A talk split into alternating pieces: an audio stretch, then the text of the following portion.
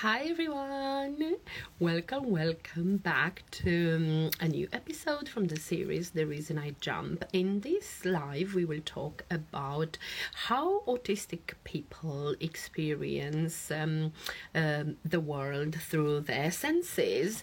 Uh, what is different um, in their senses? What is different the way how they experience the world, how they sense the world around them?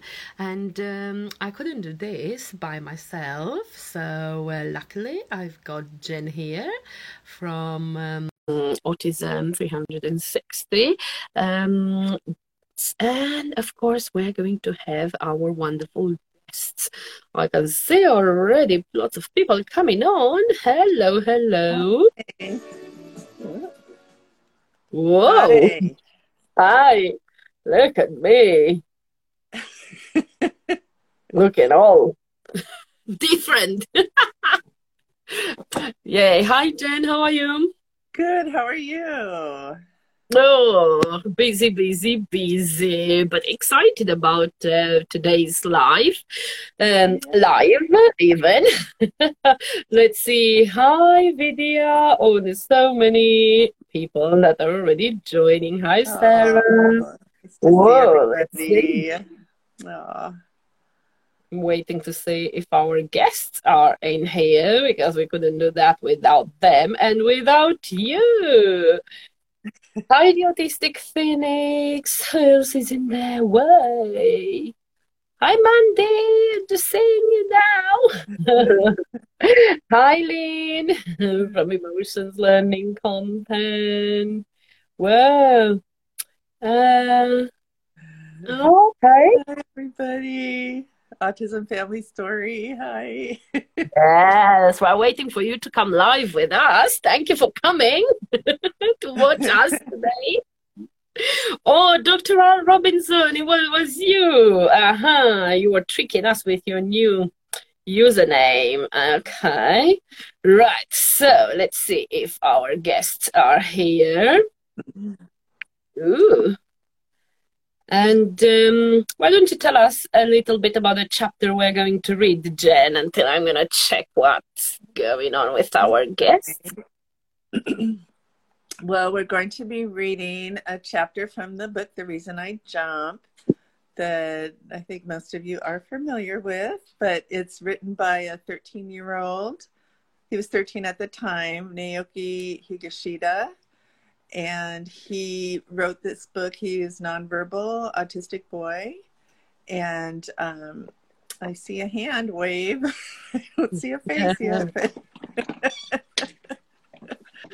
um, and he wrote this book with full of different chapters. Hi, Chad.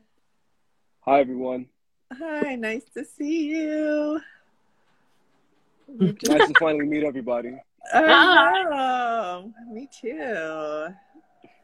we're just doing a little introduction and then um, we're waiting on Folashade, I guess, and we will get started with reading this chapter. Um, I was just saying that um, the author wrote this book through typing, and it's been so insightful to hear his perspective and how he experiences his autism and also then to share with our guests you know their experiences and it's just been fantastic and our our wonderful audience also um, chimes in a lot. Hello. there's today hi. Hi. Hi. All right so i just um, spoke about the chapter the book and um, I'll just tell you real quickly who I am, and then if everybody can introduce themselves, and then we will read the chapter. So I'm uh, Jen Slayton. I'm a psychotherapist and an autism coach, and I worked with hundreds of different people on the autism spectrum, and um, I just I have this insatiable desire to learn more and more and more. So um, that's who I am. And Folashade, do you want to tell us a little bit about yourself? Okay, hi everyone. Can you hear me? Yes. Okay, thanks. So I am Folashade, and I am okay. Well, relating to why I am on this live, I am mom to two beautiful girls, and one of them is autistic. And um, so one of the things I have done, um, you know, in addition to the so many things I do in my life, is to lend my voice to, um, you know, creating awareness and acceptance within the African community because it is much needed. And so that's one of the things that I have been doing a lot ever since we got my daughter's diagnosis. Thank you. Thank you. Chad, how about you? Can you tell us a little bit about yourself? Hi, everybody. Um, of course, my name is Chad. I go by the name of King Jammer, representing Full Royalty Crew, Mastermind Rockers. People also know me as Dr. Weisman. I host a show called QSTV. And um, yes, I'm on the spectrum. I dance. I, am a host. I I've been I've this dance pretty much it's helped me express myself in ways that words cannot really cannot really fully encapsulate. You know, um I'm a little nervous here because it's because it's my first time really talking about autism on Instagram Live. So, yeah, it, it's kind of like it's it's a bit it's a bit of um. I'm, I'm extremely nervous. Don't mind me, okay? I'm it's extremely okay. nervous, but um, but yeah, I'm definitely on the spectrum. I I found the support group on Clubhouse, and um, and you know, it's been helping me to express a lot of things that I never thought I'd be able to express, and people would be able to understand it. You know, so yeah, that's so yeah, it's a it's a pleasure to be here. Um, my condolences to um, Helen um, you know, it's a very it's a very tough pain to endure when you lose it when you lose a parent, especially a father, father mm-hmm. or mother. You know, that's it's really a tough thing. So you know, sending love, condolences, some healing vibes to. You know what I mean? Much love. Oh, thank you so much, Chad, and thank you for your courage to be here. And I, um, you know, we met on Clubhouse, and you just have had amazing impact on people by sharing so honestly and vulnerably and to take this risk to do on Instagram. I just am really I feel proud of you. Thank you. And you guys have to check out his Instagram page because he's got amazing dances and it's really it's really fun to see you. So 25 Bella, days left. Tell us a, Pardon? 25. It's, it's going to be 25 days left. And after today, it'll be 24. Because you're doing a how many day challenge was it? 365 days. And you do wow. a dance every day, different dance, every yeah. Day. Every, yeah. Well, mainly breaking. Amazing. That's what I do. yes, yes. All right. Thank you. All right. Yes, I mean, I think it is good to meet, you know, to get to see Chad because, you know, he's been in our rooms on Clubhouse. So, hi, Chad. It really is good to get to meet you yeah. or to get to see you. it's a pleasure to meet you as well and to see you and to see you all. To see you as well. It's it's it's, a, it's a pleasure. It's an honor. Same to you, Folashade. We've known each other now, I guess, going on a year and we haven't had a face to face conversation. So. No. no, we haven't. Uh, Hi, Bella. Tell us a little bit about yourself. Hi. Um, I also want to, um, to um, send Helen my deepest condolences for losing her dad uh, tonight. Um, oh. one of my friends, and she just, oh. she's coming here to support us every Wednesday, and I think she's a bit heartbroken now. Um, yeah, I'm Bella. I work with um, autistic children. I um, help them um, express themselves through music. I help them learn different social skills, practice them mostly in a safe space in uh, during my sessions in my studio or online and um, overall i just um, help with their their well-being the quality of um, their well-being um, through music through expressing themselves playing different musical instruments so that's me Thank you. Um, and Helen, too, I'm sorry I didn't see the message, so I send my condolences as well. Yeah. Just, it's really hard. Me too. It must be. Hmm. Yes. All right. Well, what I'd like to do now is read this chapter and then we'll kind of discuss it from your experiences and, you know, Flashy, I know you'll share about your daughter. So, um, this chapter says, Why do you do things the rest of us don't? Do your senses work differently in some way? And that's a question he poses for um, for the autistic person. So, why don't you wear shoes? Why will you only wear half length sleeves? Why do you always shave off or pluck out your body hair? Doesn't it hurt? Every time us people with autism do something that other people wouldn't, it must make you wonder why. Do people with autism process different senses, or are those actions just give us some sort of kick? To my mind, both answers are barking up the wrong tree. The reason could be that we've gotten into such a state that if we don't do these actions, we'll go to pieces completely. If you talk about someone's senses working differently, it means that the person's nervous system is somehow malfunctioning. But I believe that in our case, there's nothing wrong with us at a nerve level. Instead, it's actually our emotions that trigger abnormal reactions. It's only natural for anyone stuck in a bad place to try to get out of it.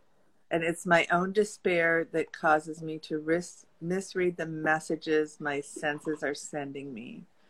If all my attention gets focused on one area of my body, it's as if all of my body's energy is concentrated there too, which is when my senses all report that something in that area is going badly wrong.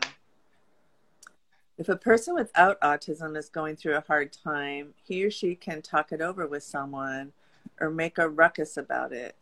But in our case, that's not an option. We can never make ourselves understood. Even we're in the, when we're in the middle of a panic attack, people either don't get what's happening to us or else they just tell us to stop crying. My guess is that the despair we're feeling has nowhere to go and fills up our entire bodies, making our senses more and more confused. So that's a lot. So, again, this is his perspective as a 13 year old. So, it doesn't mean that this is true for everybody, but it's um, to me really interesting how he talks about trying to deal with emotion and how it's something that he's not been able to communicate. And I'm wondering if we could maybe go to Chad first. Do you resonate with any of that, or do you have experiences of your senses that has been hard for you to sort out? Mm. So, for me, whenever I'm going through a hard time, most of the time it's usually in word. It's usually in words said. So the words usually hit me first. And then most of the time, I find myself going to Google to find out what does, hey, what exactly does this mean? And then it's when I find out the meaning, that's when it, that's when it actually sinks in. Because most of the time, sometimes I don't really, it doesn't really hit me right away. And then like after that, when after it does hit and I actually understand what's been done or what's been said, that's when I, that's when the initial reactions hits. Um, mm when I was 13, I I wouldn't say that I didn't have control of my emotions. I was raised like with a whole bunch of with a whole bunch of disciplinary actions taken against me and all that. But um um what I if anything, the one thing I couldn't control was my anger.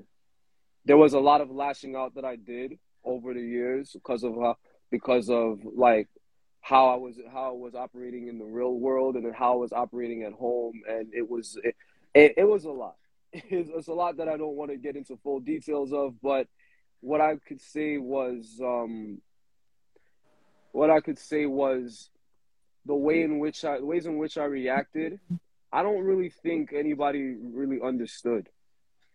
I don't think uh, maybe I didn't even understand, but but I didn't understand how to articulate it. I think that's the I think that's the piece that I'm trying to put put to the mm-hmm. puzzle. Mm-hmm. So that was that's one thing. So I can definitely understand, like as a thirteen, as somebody who was once who was thirteen once, I can definitely understand how how difficult that might have been for the main character or the person in the, in the chapter, main character of the book. Yeah. Thank you, Chad. I'm sorry to hear about your. Sounds like you were overly disciplined. Like I mean, it was there was a lot of things that I even was. I even had a reminder last night. Right now, I'm over here spinning around the spinning around this um AirPod case because I can't find my fidget spinner for whatever reason. But um, but like there were a couple of stimming actions that I did when I was younger that my mother kind of disciplined me against doing. So that was mm-hmm. so I kind of got a reminder of that last night. That was not nice. it wasn't nice, but you know I, but you know I kind of stopped it. So yeah, it was it is what it is. Okay. Thank you for for sharing that, Chad. How about you, Folashade? Do you resonate with some of this um, that Naoki was talking about, or other kind of sensory issues that your daughter has? Yes, I do. And um, for instance, one of the things that she's always done is working on her toes. And, you know, it took a while to, at first, what happened was um, it was first of all, more of a worry, like, okay, what can we do to help her to stop walking on her toes rather than reprimanding her for walking on her toes. So it was from that angle of, okay, what can we do to correct this? But, you know, with knowledge then comes a bet, I mean, better understanding of why she walks on her toes. So um, then understanding that it is a sensory thing for her and what we've then done is that um, now that she's older, it's easier because sometimes when she gets carried away and she's walking, and sometimes she even runs on her toes. So we then try to tell her that, okay, it's, I mean, you can put your feet flat on the floor when you walk or run so you don't trip or something. And it really helps now that she's older. It's easy to just remind her to walk, you know, with her feet flat on the floor. And of course, she would correct it. And then after a few minutes, she's back on her toes. But I think that um, for now it isn't so much of an issue because I because as she grows older, it's it adjusts really naturally. So we aren't doing anything to try to stop her from doing that, except to remind her that it's okay to walk on her toes, you know. Then there's so many other things. And I think for someone, for a child that doesn't have so many, well, she has many words now, but when she was younger and she didn't have so many words, it was harder because at that time, um, also having to do with um, what's it called now, processing information was harder. So there was that gap where she didn't understand a lot of things that we were trying to tell her. And then she also had the difficulty of trying to get us to understand her needs.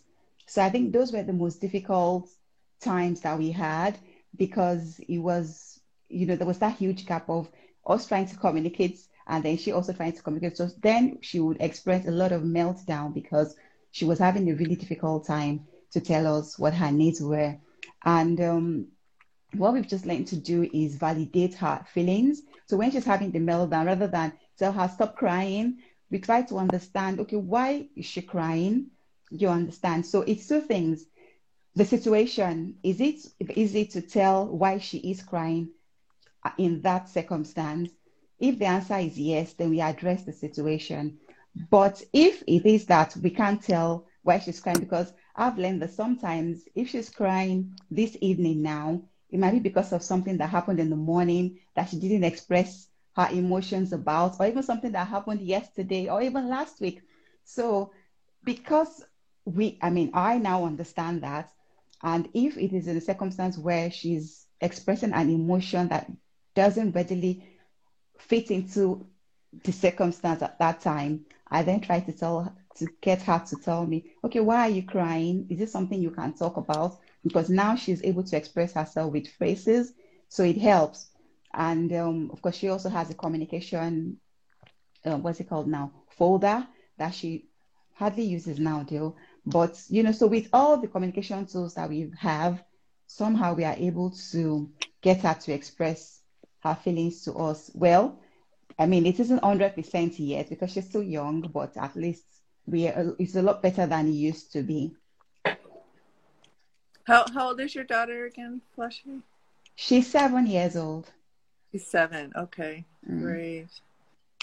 So, have you guys, um, like Chad, have you experienced or Flushy um, with your daughter, like a sensory experience that seems you know, like it could be over the top or overreacting or something that's upsetting, like a sound or, um, you know, food, something with food or any kind of sensory overreaction. Have either of you had um, that? Well, Most of the um lately for me, what I've been experiencing is what looking being inside of a place where there's a lot of people and seeing them move too much seeing them seeing a lot of movement happening is like it, it's kind it's it, it's kind of like um it is it is kind of upsetting it's mm-hmm. not even that it's not that i don't want them to stop it's not that i don't want them to move it's that it's just that I don't think I want to be in a place where there's so much people, where there's constant movement to the point where I can't really concentrate. Um, the only sensory experiences that I've had were pretty much like the the the scratching of chalk on a keyboard on a on a um on a board, yeah, and um um trying to eat fish, but the bones would pick up my, but the bones would be pricking me. That that's another thing.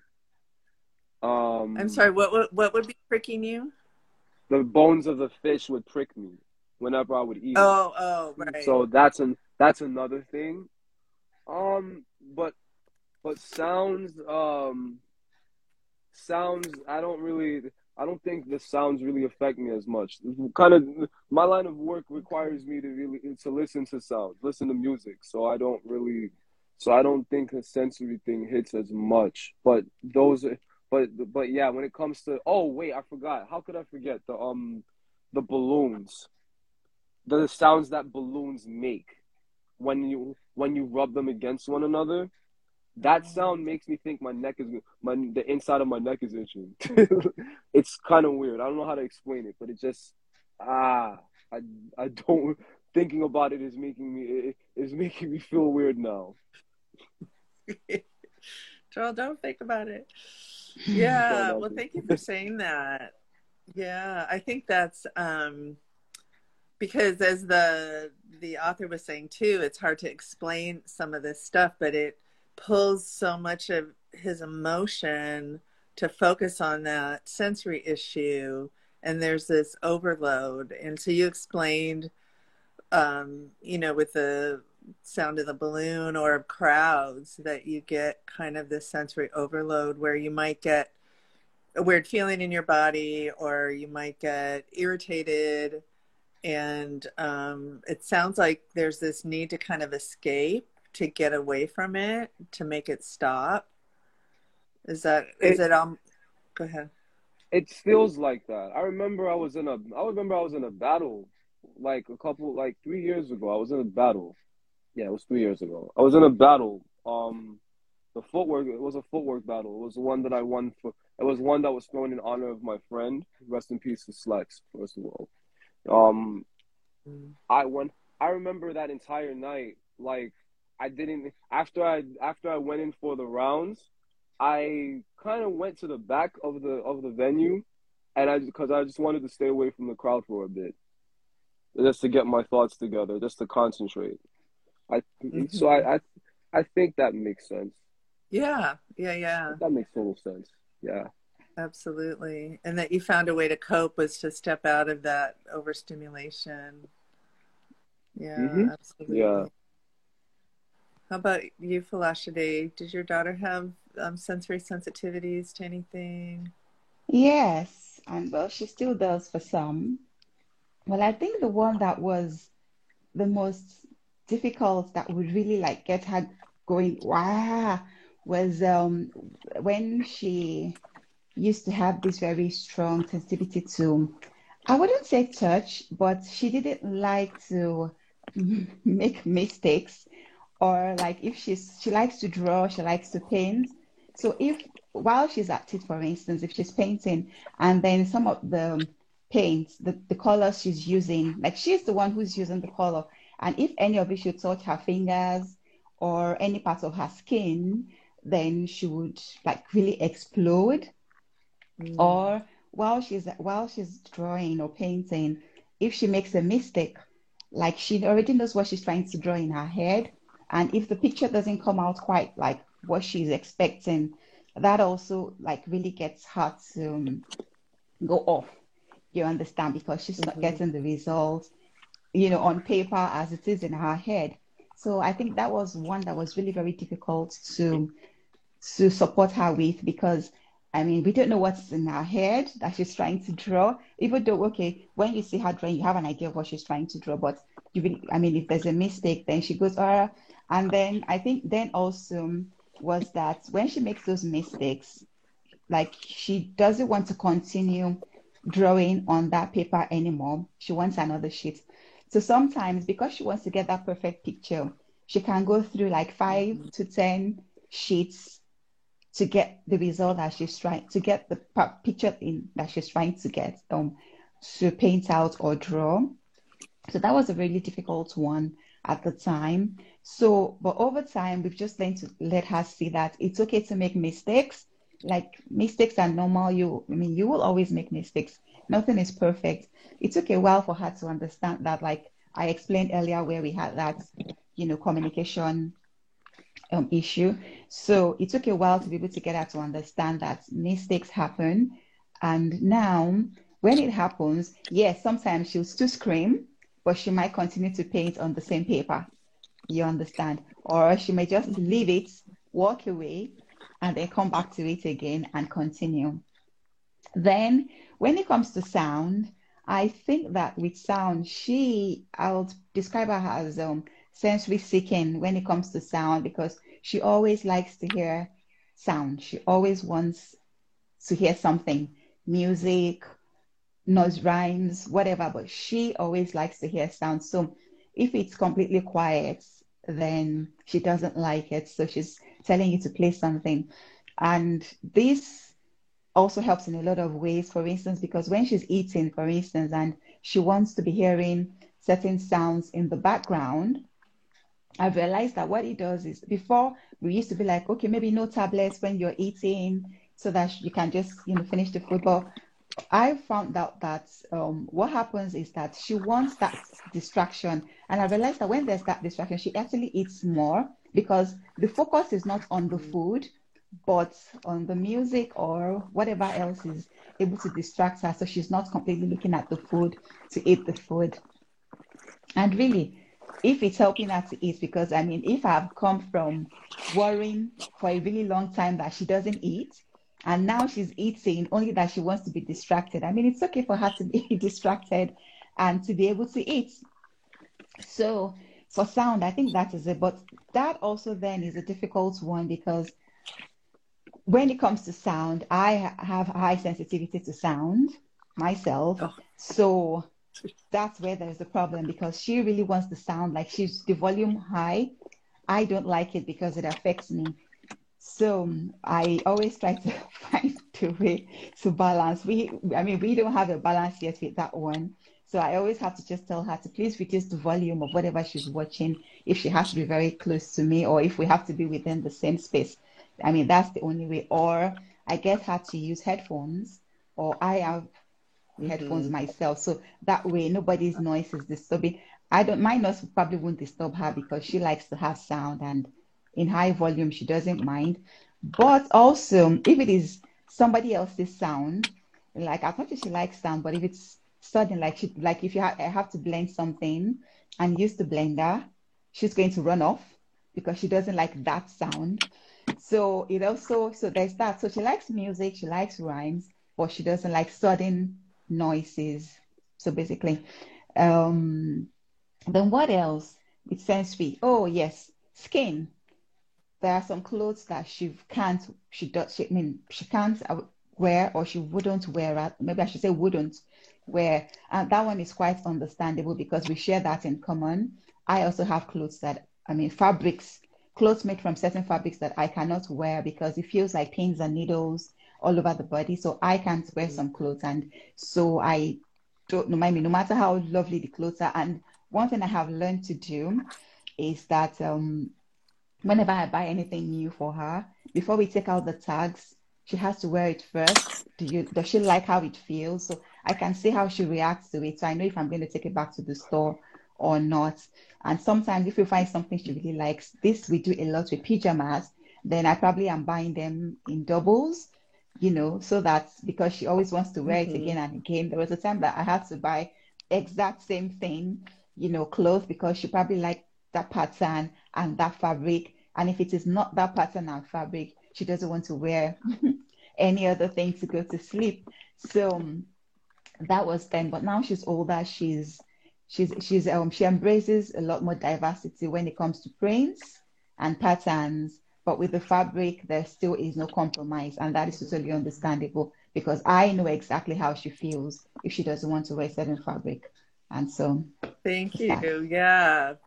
And I think the point that you're making too is this need to honor that and allow yourself or your daughter to not be subjected to something that's uncomfortable. And even the author was saying it like it takes all of his attention versus you know, well, let's keep trying, you'll get used to it.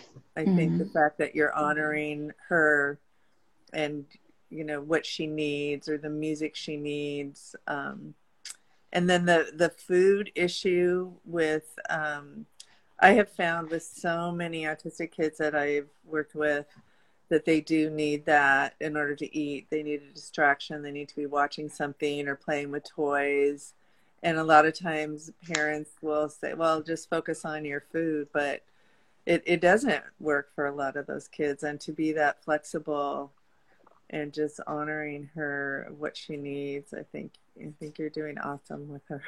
Wait, needing to watch something while eating food? I thought that was just something I I thought that was actually like wow, okay. I didn't know that that was I didn't know that was a thing cuz I always like every time I come in from eating from, every time I come in from like practice and I let's say I bought bought food, right? I will usually turn on the TV and then and then set up and then set up the food right there and just eat. Like I didn't know that that was I didn't know that was a thing that autistic that autistic kids did. I didn't because I didn't think of I didn't think anything of it until just now. Yeah, okay. well, you know, it's also very common, I think, for people to do that as kind of a habit but I think how Folashade was saying too, if there's too much focus on the food, her daughter's not eating. So I think it's mm. at a mm. different level. Okay. Does that res- that resonates with both of you? Yeah. Mm-hmm. Yeah. Mm-hmm. Yeah. Well, good. It's cool to have that insight, isn't it? To start putting together the pieces and how you are the way you are, and yeah, yeah. Bella, do you want to chime in or read some comments? Yeah, there are lots of um, parents who are talking about their children's sensory um, issues, but yeah, if you um, are watching us and um, you know you found something that really helped your child or helped yourself, please feel free, you know, to share with us. we are always learning and. Uh, you know, of course, as a parent of an autistic child or as an autistic adult, um, they'll always be looking for you know a tip that might make a specific situation easier. So claire says that um, i'm like that with sound and music. A lot of the time i need to listen to music or a podcast or something. Yeah you know when you are actually i'm talking now you know from my like music teacher point of view um music listening to something like a podcast which comes um you know like a nice chat positive vibes as well in the chat and um, uh, or to music it just helps with other noise cancellations that are you know in the house like the noise of the fridge mm-hmm. or you know of your computer or a printer or lots of other noises that usually happen you know in the house or you know something the road works or anything the neighbor doing something. That there are lots of noises in the house and listening to something that is calming like a music or a podcast it's really helpful from what i understood from like lots of autistic people that um, last year i spent like most of the um, year doing interviews at least once a week with um, autistic um, adults or parents of autistic children. And they all shared this about you know music especially. So yeah definitely it helps and keep using it you know for for various reasons um, within this overloading um, situations. Of course, if it works. Um, sudden noise, um, Lean is sharing with us emotions learning content. Um, my son's biggest sensory overload is sudden noise. So things like the sound uh, has to be off when the TV is turned on. So the sound comes gradual, which makes sense. And um, Vidya sharing with us, Arian has lots of sensory issues um, you you uh, yeah I, would love to hear more about that video because uh, i remember you talking about that and i think you did a podcast on that as well. Um yeah. And that's it kind of the comments. I rely on my noise cancelling headphones. Um it benefits for me, ah, two benefits for me are the sound control and the security I feel from having the pressure on the headphones over my ears. Yes, that's something that really um, I've noticed that really helps um, autistic children, like in a busy environment. So you might want to use that Chad when you are meeting those busy people. When you said you are going in busy crowd place, crowded place, and so on. Um, yeah, definitely they help. Oh, thank you, Mandy. I was just looking. Um, yeah, so that's Funny it from me. Funny thing, I was in I, I was in a party like a couple weeks ago, and I actually realized how how nervous, shy, introverted I was. Like, I feel like when when I start dancing, everything, all the nervousness kind of goes away. But then I want to yeah. be to myself after. But then I want to be to myself afterwards. Like literally after that, like after the atten- initial attention thing is gone, then I'm the, I'm like, okay, cool. I just want to stay to myself for a little while now. And then when my friends arrive, then it's then then I'll be able to have a lot more fun because I don't like going to I don't like going to parties by myself. It's just not a thing I do. Yeah, and, I hear that. Um, does anybody? I mean, I noticed. Um, I heard something about patterns being mentioned. Um, fun thing, fun fact about me is I have an obsession with trains. I've always had this obsession with trains since I was a child. I I'm, I grew up in New York City. Well, I technically still here. I grew up in Brooklyn, New York. So I would always look at the subway map and fixate myself on all the lines that would all the lines and how and how far they would go. And then there were times where I did take adventures through the subway system when I was younger. But um, now when I look at it, like sometimes I'll look at the subway history. I'll look at how like how the train stations would look in the in different time periods, like the 1990s. Well, I already know about the 1990s, but the 1980s, 1970s. Looking at graffiti on the trains, looking at um all the art pieces they used to do on that. Um, looking at how the trains, looking at how the trains were built, looking at how the subway stations were built, and just looking up the overall history of, of it all the time knowing about the latest train models that they're building and stuff like that. I went to the subway, the transit museum. The transit museum was like a, um, it used to be a subway station back in like the 1930s, um, 40s, and 50s, but then they closed it down and then they brought it back as the museum in 1975. It's in Brooklyn, New York. Wow. It's, yeah, I, I know a lot. I'm gonna, I'm gonna stop there. And that's been consistent. That's been consistent throughout your life, huh? That you've loved Yeah. that. Yeah, I would always look Yeah, at like the train tracks and stuff. Like I would The look I would stare at the train tracks like yeah, the lines. All the lines, how Mm. they would how they would intersect, all the switches and all that. Yeah, Mandy says that you and her little boy would get along well. He loves trains too. Oh, And my actually had a daughter. Your daughter too.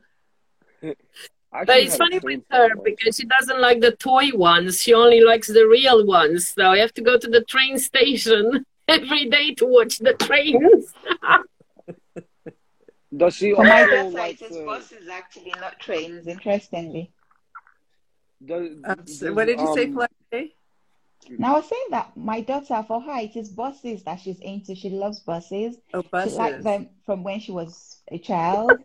So, I mean, it was so easy to know what to get for her as a gift. Like, even at her daycare, when it was her birthdays, she was getting buses as gifts because it was so easy. That's what she was into. And, you know, she would line them up. And, oh, she didn't like dolls, no teddies, no dolls. It was just the buses. And yes, she likes the real life buses too.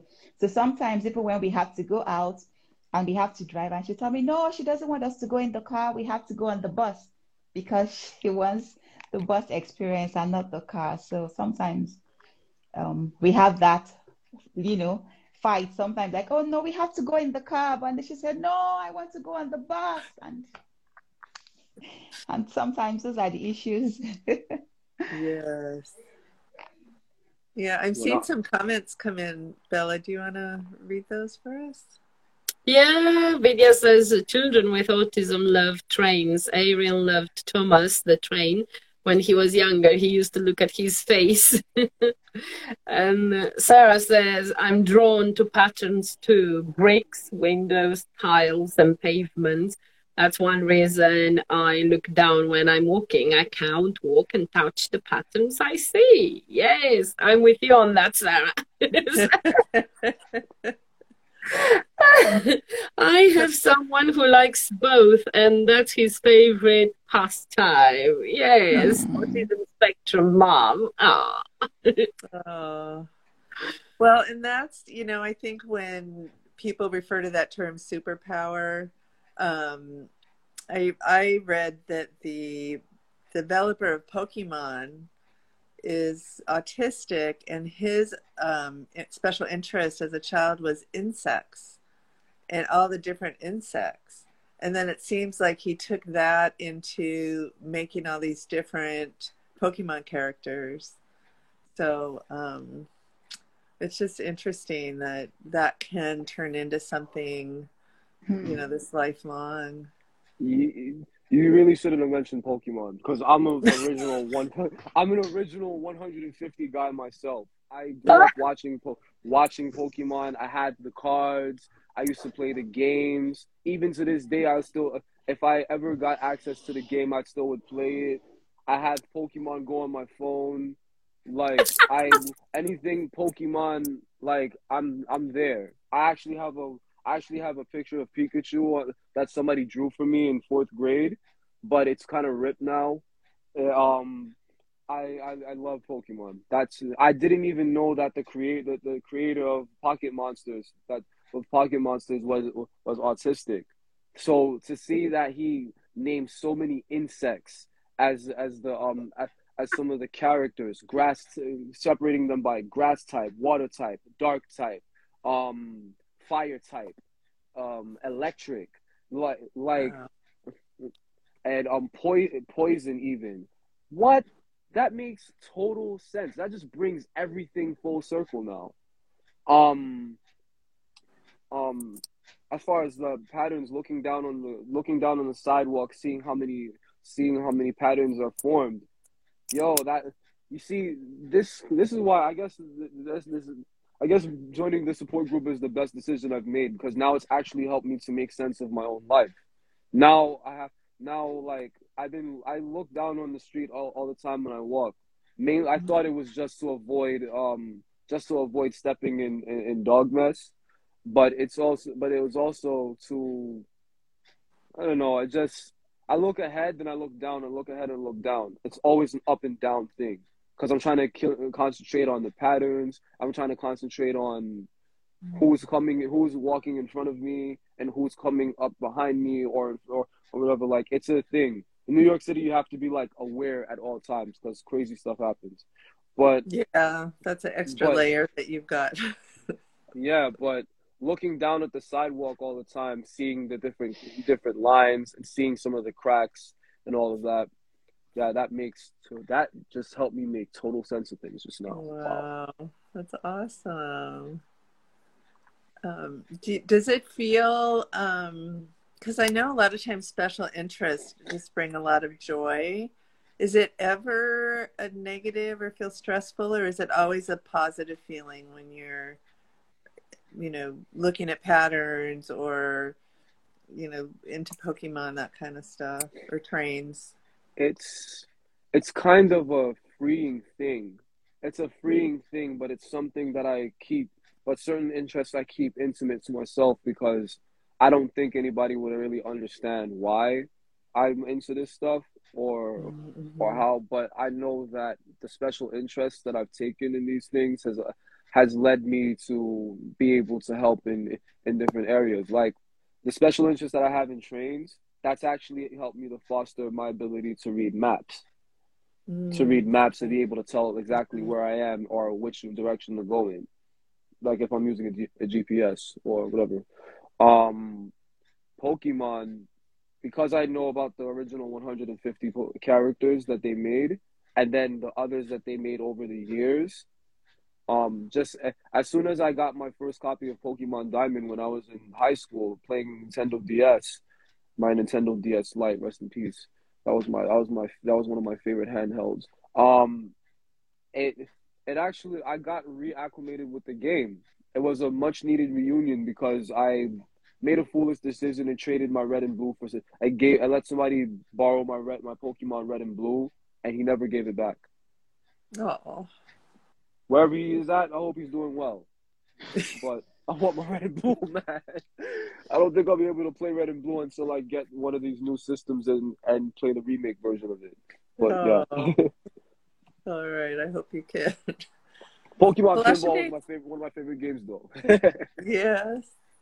Does the um does your daughter's um special interest does it ever become a problem or is it just a purely positive thing? Um, no, I I don't I really don't think so. I actually think it is positive because um because one thing that I know that it has also helped us to do is, you know, it helps us to actually like those are also there are times when she's probably having I wouldn't say difficulty, but that it's it's um difficult to get her to transition from one task to the other. So, I mean, th- those are the times it really comes in handy because it's so easy to be able to get her to go off, for instance, maybe her tablet or something else to transition into those special other interests that she has. So she's not just hyper focused on one thing, you know, throughout the day. So I would say that it is positive actually, depending on, I mean, she's still a child. So depending on how you use it, but I, I haven't seen it as anything negative really. Thank you. I just um you know a lot of kids in school their you know school is set up for this neurotypical brain where you're supposed to learn a little bit about a lot of things. And i think for autistic kids sometimes that's kind of counter to how they learn and that using their interests um, you know is a can reduce a lot of frustration with education and um, like you said use it in a positive way and um, I don't know, Bella, do you want to read? Yes, that's true because it, it, it just what you just said now reminds me of when she was still, um, you know, she still had few words, and um, you know, I mean, because she had the interest in buses, it was true that that she learned colors, for instance, and other things that she needed to learn. It was simply putting the buses, using buses as, you know, a tool to be able to mm-hmm. use it to teach her whatever it is that you were trying to teach her at that time. And because buses were involved, she was willing to listen and learn. So I think it was one thing that we really, I mean, I'm saying we now because it was first how um, our um, developmental counselors um, idea where she would use the bus, actually the wheels on the bus is still, I think it is still her favorite nursery rhyme. So, you know, using the wheels on the bus to teach her so many other things other than the original lyrics of wheels on the bus. So I think, yes, that's another um, place where it really comes in handy when you know your child's interest and find ways to use it to support their development. That's wonderful. Bella, how about you? Do you want to I know you have stuff to say about that and read some comments and no, it's just autism family story. Yeah, it's just it's focusing on special interests of children with autism can help to teach them so many skills. So it's exactly what you said, Lashade. Mm-hmm.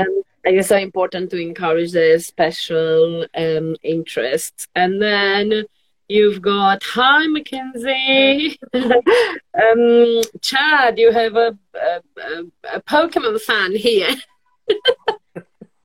Claire said that's so cool about the creator of Pokemon and link with in insects. I love to draw and paint pictures of Pokemon.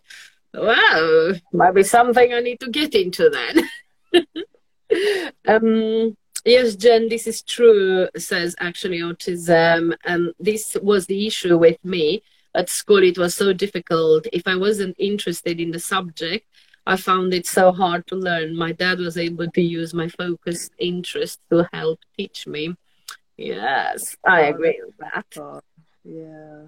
Yeah. yeah i'm doing the same thing probably what your dad did with you um actually autism sarah sarah because I'm making up spelling songs for different to spell different words, you know, making up timetables, times tables, songs, and anything you can think of to help um, my seven and eight year olds that I'm seeing and. Uh, they're not interested, you know, because, um, you know, not all autistic children, like the stereotype is, are good at maths or um, I am seeing children that are autistic and not good at maths. So we made up a times table song.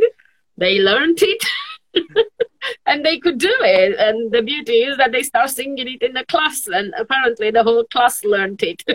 so it's helpful now to all the class. Um, but yeah, it's tricky. It is tricky. And um, I, I just well, want to. You also, you also shared with me that you make videos, music videos for kids based on their interests, right? Yeah. So some, um, yeah. Uh, uh, so what happens is that um, uh, I, uh, I. I do um, lots of sessions um, online, you know, like Zoom meetings, but sometimes they don't work. A, a parent can't quite predict what will be you know the the state of mind of the child every friday at 5 p.m you know whatever happened at school what happened five minutes before my session.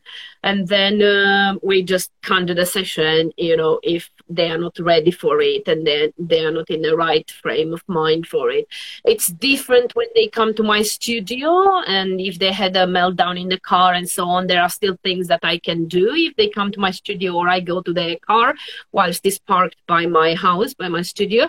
But on Zoom, it doesn't work. So um, lots of my sessions um, are done with recorded videos that I uh, send them through a secure link, and I talk to them in there. And because I'm using, so I'm making a like 20 minutes video. Um, you know, focused on whatever the child needs help with, if it's you know, anxiety, worry, or boost speech and language, or uh, you know, turn taking or things like that. And I'm using in that video absolutely everything they like their favorite color, their favorite steams, their favorite. I don't know anything. Of course, all of the special interests. So, um, yeah, and, and you know the parents are a bit suspicious in the beginning. How is this gonna work? And then I'm just asking them if somebody made a movie for you or a video with everything you love in that video would you like to watch it? And they say, yes. Would you watch it more than one time? Yeah. So the the beauty with my videos is that uh, they get watched like three, four, five, or twenty times. Some of them, you know, uh, in one week. I'm talking about because then the next week it's another video. Of course, um, they go like in block of six at least or twelve, and so um, yeah, I'm I'm using all of this, and it is like a whole sensory experience because uh, you know i'm asking them come with this come with the other one. We have you know spoons from the kitchen and lots of made up musical instruments that we are using um, and it's a whole sensory experience and you know contrary to um, you know the belief that autistic children or people hate loud noise i've never had any complaints of big banging of the pan uh, with the spoon because they like that for whatever reason. So yeah i mean i know what's the reason. It's secret. Yeah. Um I also find, oh, hi, Taffy. I also find when my son has sensory overload, my usually tone of voice, my usual tone of voice agitates him. So I sing the request softly first, then add a beat, and he seems more compliant, of course. Um, I think we were talking about that in the live when you came, uh, Taffy, that when we try to talk, we we don't quite use um, a perfect steady beat to help the brain organize itself. It, it comes in like that because that's how we talk. We don't talk term, term, term, term, term, do it.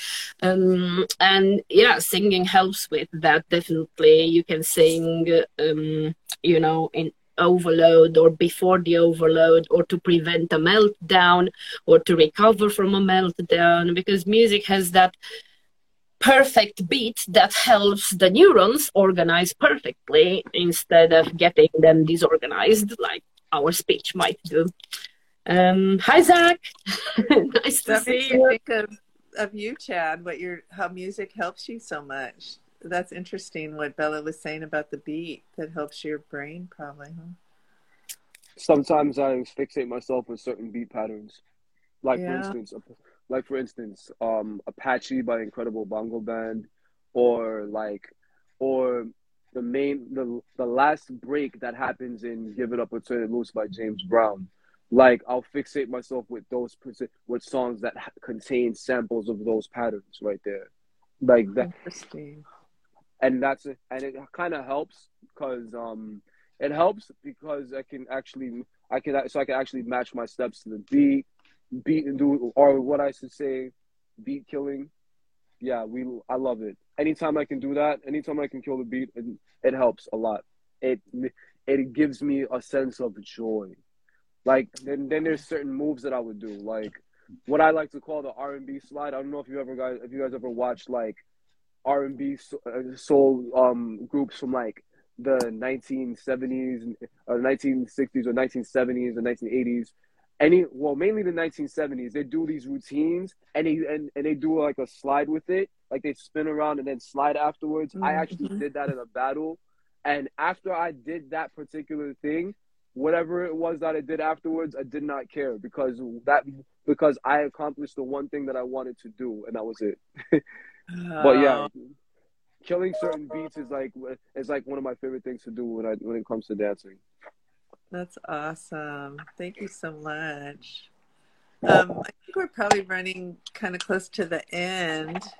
Um, do anybody, do you guys want to make a final comment or wrap up with anything? Or it's just been such a joy to have both of you here. I love it. um Oh, okay compliment Chad from Taffy. We love watching Chad dance. It's so mesmerizing. Oh, thank you thank you I did watch some short videos of you today as well, and yes, it was lovely to see you. You're a very good dancer. Thank you. Thank you so much. Thank you so Uh, much. I I started the journey mainly as a um I started the journey. Part of it was losing some of the weight that I had gained over the course of the pandemic. Another part of it was but the biggest part of it was getting back to work like really getting back to doing what i love which is the dance you know? And i felt like during the time when i took a break from dancing i felt like i was ignoring a major piece of my identity that made me me. So you know i jumped back into it little by little there was it was very i would say that it was very hard to get back in it was easy to execute certain steps but trying, but there's a thing about moving, not doing like getting rusty, not moving around how you usually move around, not mm-hmm. being able to hit my favorite beats, not being able to hit certain beats that I've listened to over the over the course of ten years, or, or rather fifteen years. Um, it it kind of it really bothered me, I would say, and and then I just I, I just but I kept on going. I didn't want to give up on myself. I kept on going. I declared war on myself for like a whole year. I won. You're um, persistent. Yes. What I would say would mean what what I would say just to keep it short is um if life as a as a autistic adult is not this bad bad thing that that people who don't know about the the autism spectrum make it out to be. You know, it's not this huge. It's not a nightmare. It's not it's not uh it's not a oh my child's autistic oh that's it I can't do anything no it's not that it's definitely not that at all you know if you have an if you're an autistic child or you have or you're an autistic adult if you're an adult that has a child with autism don't give I would say don't give up on them you know try to nur- nurture them uh, nurture them as you would with any other as you would with any one of your uh, other kids you know. But make sure that you honor their special interests because their special interests can take them a long way. And support them as much as possible support them as much as possible you know? I love that chad. That's so beautiful. Yeah thank you so much. You're, you're so welcome. right about it. And i think under to me it's like understanding like you got some insight today and understanding that and connecting those and this is how my brain works and this is what I need and this is what helps me I think is is really important too. And that's part of the reason why we're doing these and having amazing people like you to share with us. So thank you so much welcome and um Folashade I did remember something I did want to comment on because that reminded me of the perfectionism you were talking about with your daughter with the painting and that you worked with her and talked to her about it's okay to make mistakes. And that's something i think that's really important is to say things out loud that we might think are obvious. Like of course it's okay to make mistakes but that you really taught her that and helped her get that understanding and practiced it so that she became she's becoming more accepting of that so that was really a beautiful something you shared that I want to emphasize. So, yeah, thank um, you. Is there anything yeah. you want to say to wrap up, Folashade? Um, I just say first, thank you for having me, for inviting me to this IG session. It's been an interesting conversation, and you know, it's also I mean, it's a reminder again that you're actually not alone. Like no experience is isolated to anybody, because you know when you share, there's somebody else says, "Oh, my child is like that." or I am like that, it just reminds you that you're actually not isolated in this whole experience of either supporting the child or being autistic yourself. And, you know, just to reiterate what Chad has said, as a parent, I'll just say that we should just, you know, support our children in the best way that we can.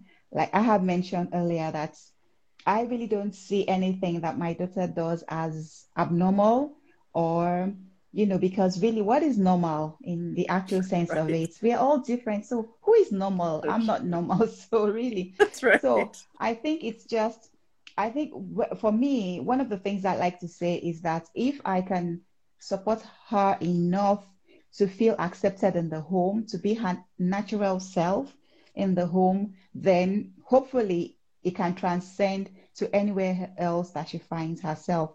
For me, that's that's the goal if I mean, if you want to stim, if you're comfortable doing it at home, then you can do it in school. You can do it anywhere to be able to, you know, self-regulate. So as long as she feels accepted, you know, and supported in the house, that's the um, aim for me. And it's okay not to want to wear certain clothes. It's okay not to wear certain shoes. You know, mm-hmm. it's it's just okay to choose to be different, and everybody just has to adjust eventually.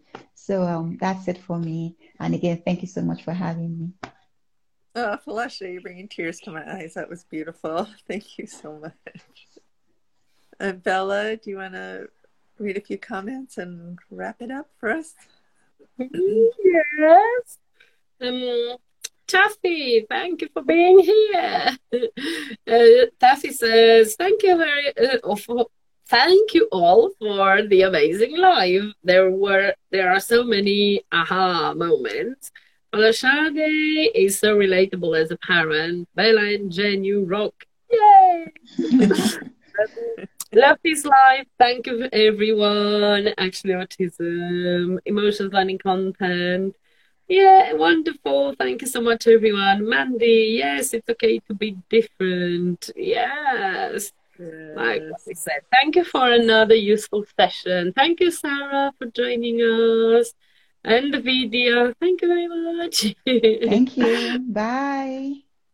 Thank yes. you, everybody. Thank you for all your support in the oh. audience too. We appreciate it. Um. Oh. Yes, Chuck. Get, get, definitely get a fidget spinner. Definitely get one of those. It's one of the best inventions ever made in recent days, recent memory. Get, get, get a, a what? Spinner. A fidget spinner. Oh, fidget spinner. Oh, okay. definitely get one of those. Yay, I'm, I'm kind of agonizing right. right now because I can't find mine, but yeah, definitely get one.